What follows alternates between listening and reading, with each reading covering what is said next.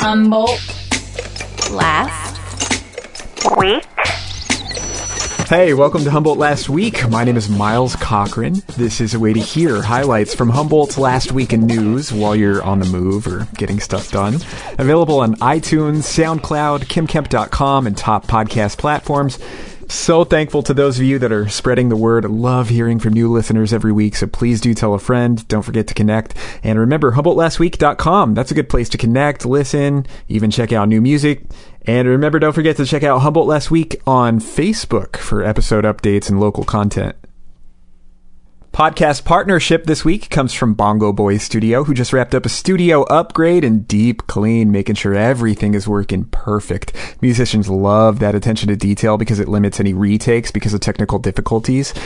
Bongo Boy is dedicated to making sure a high-end recording experience is within reach of anyone who has a dream, so check them out at bongoboystudio.com and Ferndale Music Company with Grammy Award winning bluesman John Hammond playing at the Old Steeple on the 21st. Well, some people tell me now blues ain't bad. Wild that Jimi Hendrix was discovered while playing in his band. And the endorsement from Tom Waits, John's sound is so compelling, complete, symmetrical, and soulful with just his voice, guitar, and harmonica. He sounds like a big train coming. That's John Hammond on the 21st at the Old Steeple in Ferndale. Tickets at ferndalemusiccompany.com. You heard about the deadly shootout in front of the bars in Arcata. An apparent wanted felon jumped out of a truck and can allegedly be seen in dashcam footage firing first at police officers. The suspect was shot dead by the cops, and one of the officers was shot in the thigh. He'll make a difficult full recovery. And one of the people that was in the truck with the suspect told North Coast News, quote, it was simply a situation of a man who decided to shoot at a police officer and they shot him. According to the journal, about 50 to 100 people were in front of the bars there next to what was said to be the first time Arcata police had killed a suspect in 37 years. Wow. So maybe you heard this 70 year old woman is resilient as all heck. She was driving up north from Eureka, past Orick, went over the side of the road, and she was missing for four days. Crews used her cell phone signal to find her 50 yards off 101, uh, trapped in her SUV where you couldn't see her from the road. So she only had minor injuries, and her dogs were okay too, thank goodness. Yeah, I saw that on Redheaded Black Belt before the press release even came out. So, an Arcata man and his son died in a small airplane on their way to the Humboldt Airport in McKinleyville. According to the Times Standard, Terry Valley worked at Lima's pharmacy, and coworkers said he was a friend to all in his life. And his son Preston graduated from Arcata High in 91. He was a basketball player back then and was well loved by the community. I know Humboldt's heart goes out to their friends and their family. Well, remembering the heat earlier this month when Eureka tied its record for the hottest day ever, a St. Bernard's cheerleader had to go to the hospital for heat stroke. I saw her family told Kym Kemp they believed the school should have protected her and other athletes more, and that they were prevented from taking breaks to hydrate. The principal said he spoke with cheerleaders that said they were taking breaks and hydrating. They coached their kids to hydrate. They rented an industrial fan and they set up a misting station. Either way, the school said next time they'll do two misting stations instead of one and they'll reiterate the importance of hydration to the students. And this one, a Eureka murderer is going to prison for 27 to life, but that did not stop the guy from being a smartass to the judge last week. Guy was convicted of bludgeoning to death a man from Blue Lake a couple years ago and then shooting at a couple officers who tracked him down. According to Loco in court last week, he goes to the judge, there's no way to get probation on this. He also apparently flipped the bird to a bailiff who told him to stop silently communicating with a woman in the audience. Really nice photos Mark McKenna captured of Arcata Fire in full gear, climbing the same number of steps at HSU as it would have taken to reach the height of the Twin Towers. Showing respect for 9 11 first responders, we lost 343 firefighters in New York that day. Pictures are up at kymkemp.com.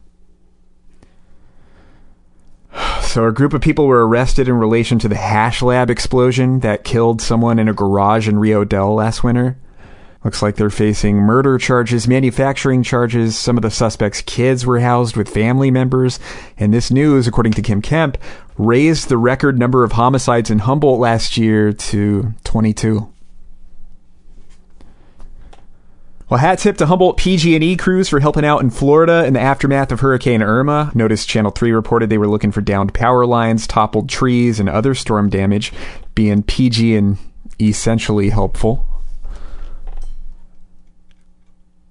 Well, that's a little money for the 99%. Occupy Eureka is coming back to bite the city in the ass. Eureka now owes a guy 50 grand after he said police used excessive force while arresting him during an Occupy demonstration back in 2012. Some people said this guy received baton blows to the head. Eureka said they have a video that shows otherwise that police acted properly, that they chose to settle to ease financial strains, and that settling is not an admission of liability. Well, damn, this is scary. In Hoopa, there was a guy who allegedly tried to kidnap a 12 year old girl. Yeah, you hear about that? I saw on Redheaded Black Belt the story was a gray haired guy with a beard in a white van tried to chase this girl down and she ran to family. Cops were still looking for the van with a sticker on one of the rear windows, maybe had a yellow thumbs up around a blue circle. With classes back in session, there was another ceremony to honor the life of David Josiah Lawson, the HSU student who was stabbed to death at a house party in Arcata earlier this year. You may remember the former murder suspect in the case saw charges dropped due to a lack of evidence. So now the investigation continues as cops are still looking for more witnesses from that night. And they also put out a press release to say, no, the victim's friend, Elijah Chandler, is not a suspect. And that the person who posted that rumor online has no personal knowledge of the incident or the investigation. Dang, the sheriff's office doing some good work. In SoHum, they brought in a wanted homeless guy in relation to a brutal murder in the Los Angeles area. According to USA Today, the 37 year old man is accused of murdering someone investigators believe he knew, a 61 year old woman who was found unresponsive in a hotel room down there. Well, drivers were honking for health care as demonstrators were outside of Assemblymember Jim Wood's office in Eureka. They wanted him to support a single payer healthcare system for the state. I saw some coverage on Channel 3. There were a bunch of doctors and healthcare professionals there in favor of this healthcare access for everyone, while others showed up to say, hey, we don't want this. It means higher taxes and more government involvement in healthcare. Well, cheers to HSU as they continue to bring in praise. Rounds of applause despite the enrollment slowdown, a little bit of drama around the football program. It won't stop this. A top master's university, says Washington Monthly. Best in the West, according to Princeton Review. And a top regional school, says U.S. News and World Report. Definitely proud to be an HSU grad. Oh, damn. This was the bonehead move of the week. Oh, my goodness. Maybe you heard about the chick who was arrested for snatching an older woman's purse at Winco. Well, interim Eureka Police Chief Steve Watson goes on Twitter and shares what he said was a to do list they found on her. The list says, written down, I fucking kid you not, today's to do list make money. Ideas? Shoplift. Right? and she has an apostrophe S on ideas, like ideas are taking possession of things now. Anyway, I'm like almost more annoyed about her shitty punctuation than anything else. I'm kidding. Obviously, robbing an elderly woman is worse. I know. Oh, hey, here's Kirsten Dunst and the Woodshock directors talking about Humboldt's natural beauty. And where we actually shot the film is in Humboldt County, which is further north, and where the trees get really big. To put in perspective, they can be as big or bigger than the Statue of Liberty. They're the largest living organisms on the planet. The beauty of it is that they're so awe-inspiring, but they're huge, and you you realize you have a great perspective about your your mortality and who you are as a human being. You're so small, so having that perspective kind of allows you to have a you know some free moments to say I'm not as big as important as I think I am. I shared that full interview on the Humboldt Last Week Facebook if you want to check it out. Oh, this was wild. The alleged marijuana robbery out 36. Kym Kemp all over this. One of the suspects was shot in the foot. The grower was apparently by vehicle chasing these six guys. A construction crew surrounded their SUV that they stole and caught four of them. And two others fled on foot and were caught a little later. Yeah, I told you it was wild. Uh, injured and sick animals at the Humboldt County Animal Shelter definitely need some help. There's a link to donate at kymkemp.com. Hopefully, they can raise enough money to take care of these medical expenses so no animals have to be euthanized. Uh, Marie Callender's in Eureka is now out of business. After two decades in business, it's so long, Payanara. I'm sorry. Here's a slice from this loco commenter. They said, I hope all the employees find new jobs quickly. Definitely agree. And this in depth article, how about that Scientology bunker down in southern Humboldt? Where's that? Funny you ask, prominent Scientologist Beck. Near Petrolia is where it's at. This place has that big old Scientology symbol carved into the earth, so you can check that out from an aerial view. I'll read this from the Loco piece. Just east of the 1,000 foot logo, there's a helipad, and beyond that, an 8,000 square foot residence called the LRH House, built in 91 as a place for Scientology founder L. Ron Hubbard to grow up after being reborn in a new body. Scientologists believe Hubbard did not die of a stroke in 86 at the age of 74, but rather voluntarily discarded his body so he could continue his spiritual research outside of its confines. That's a nice dose of reality.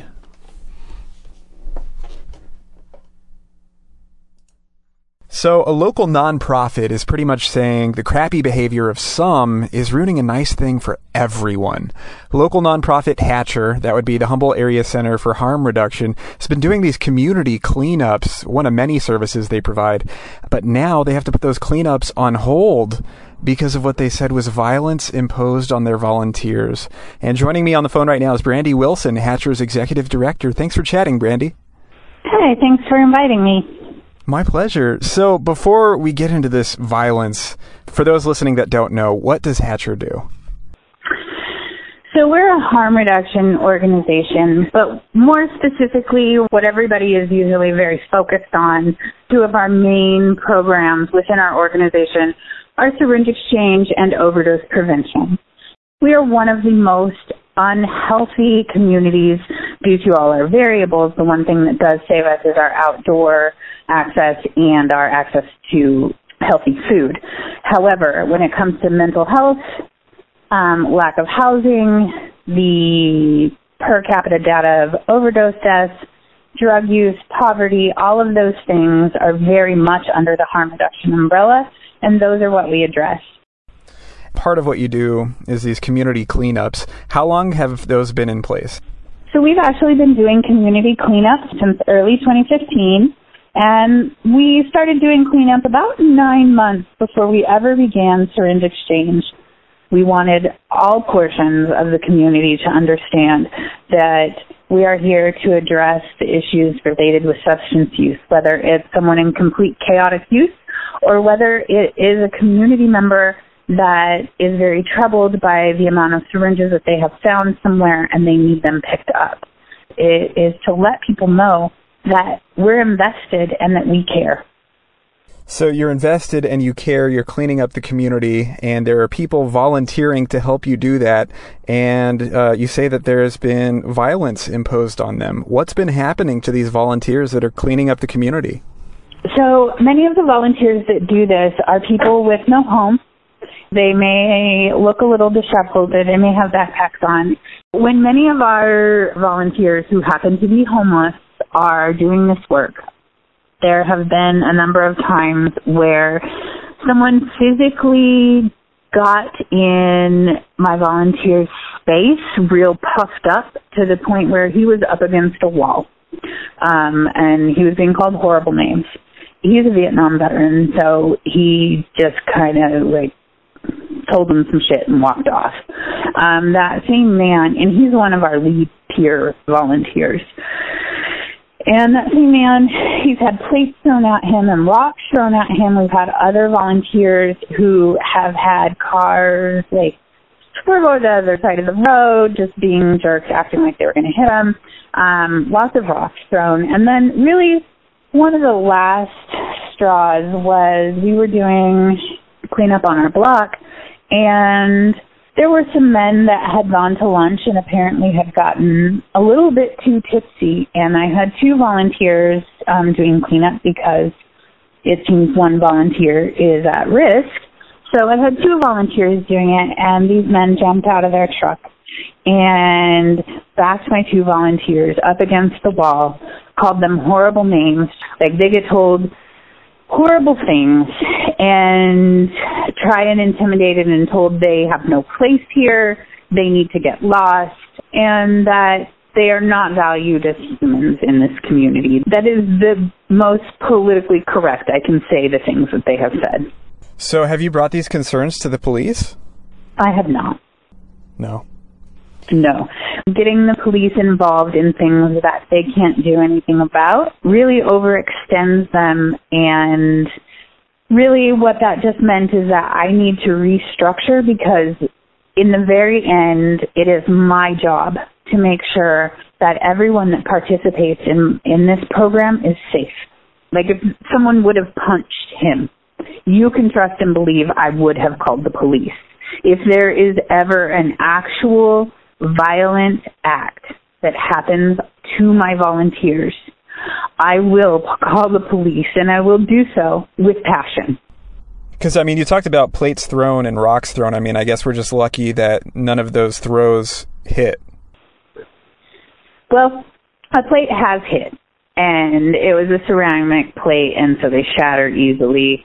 So one has hit one of my volunteers, but I'm sure, as many people know, some of the people in the community without homes who are being very stigmatized, they're used to it. So what other people might consider a real big deal, um, our volunteers kind of take in stride. And so we don't cry wolf and we don't get all worked up over little things because, well, there's a lot of little chaotic things that go on. And so, yeah. Okay. And so, I mean, these incidents happen, and then you have to make the decision, right, whether or not you can continue to do these community cleanups. And you decided too much violence for right now. You're going to suspend the cleanups. And in this release, you bring up how some of the uh, violence may stem from misinformation about HACHR. What are the main criticisms you hear, Brandy, and how do you respond to those criticisms? So I hear that syringe exchange is not how you get people into less chaos and that it's enabling and coddling. Well, in fact, that is the opposite of all evidence and scientific research of the 40 years of syringe exchange that has happened. Another is that harm reduction enables people who use substances. And as one of my head peers says, you're right. It does enable people. It enables people to finally take action and pay attention to their own health. It enables people to participate in a program that values them. And as we know, people not having value and connection to a community and a support system is what increases drug use. And harm reduction when it is organized in the way that we are organized, which is very peer based, it gives people a connection to a meaningful type of work that then begins to fill them with purpose. And through that purpose, people begin to reduce their drug use, enter into treatment, and enter into the many different types of support that they may need. Also, there's been some misinformation about how we operate, that we don't operate right. The California Department of Public Health and the California State Office of AIDS fully endorses our program as operating in accordance with best practices of both of those offices. Our policies and procedures have come directly from them. They have reviewed everything we do and we are a very, very in line with policy and procedure organization. Well, I'm going to read just from this Times Standard editorial that I found last year. It says uh, the Centers for Disease Control has found that needle exchange programs do not, in fact, encourage drug use. People are already uh, shooting up and studies have shown that users who are participating in needle exchanges are more likely to seek treatment. So I think that also uh, goes in line with what you were saying. But then you hear, you know, to kind of fine tune this 86% return rate on needle exchanges last year here in Humboldt, which is way higher than the state average. When people hear that, they hear 86 and they're quick to respond, well, what about the uh, 14%? You put more needles out there than were there before. What do you say to them? Let's talk about that 14% it is a very regular occurrence that the police take syringes. Those syringes are never accounted for as returned because they're taken. That is a huge piece of what's not coming back. Another piece is that there are four exchanges in this county, and you can go to any one of them. There are people that care in the drug using community, and those people are some of our leaders. They are our peer leaders, and they make it a point to educate and talk with their own community about the importance of properly disposing syringes, of why not leaving them in parks, at the library, all of those places is important. Because even though a lot of people in the community think that people who use drugs are horrible and don't care, we will act above that. Our volunteers will not act how misinformed people expect them to. It kind of fascinates me that you know you have drug users volunteering for you, communicating with the community about harm reduction. Is there a sort of threshold that you're looking for, you know, in terms of so you've been volunteering for us for so long and you've been a drug user for so long, is there a certain point to where you say, "Hey, you know, you need to transition from being a drug user into being a former drug user? Absolutely not. That's when people leave. When you impose barriers or expectations of this quote unquote concept of clean or dirty, that's when people die, when people leave syringes on the street, when people do not care, when you give people ultimatums about their health. And another thing I have about that is if someone is a fully functional professional and they come here and they volunteer, do I have to ask them? Or are we just speaking about homeless people that use drugs? Because 80% of drug users are fully functional professionals. Well, another thing that's being talked about right now, you know, uh, in relation to all this is safe injection sites. It was an idea that was uh, met with a bit of controversy when the details first came out. And I believe a bill to get those started up in California and specifically started up in Humboldt recently failed in the Senate. Uh, I know it's something that McGuire voted yes on. Uh, but what are your thoughts on that? You know, do you think that they should continue to fight that fight to open up safe injection sites? Absolutely. Those are evidence based scientifically proven to work for the past 20 years. They have some of the highest entry into treatment and sustained abstinence as well as reduction in injection uh, use and overdose risk. Do you know how many overdose deaths have happened in a safe injection site? Out of 110 injection sites that have been operating around the world, some of which for 20 years, there have been zero overdose deaths. 56% have entered into detox. 25% have stopped using syringes altogether. They allow us to remove the need to ask our police to be social workers and addiction counselors. It gives us the ability to arm business owners, police, social workers, everyone.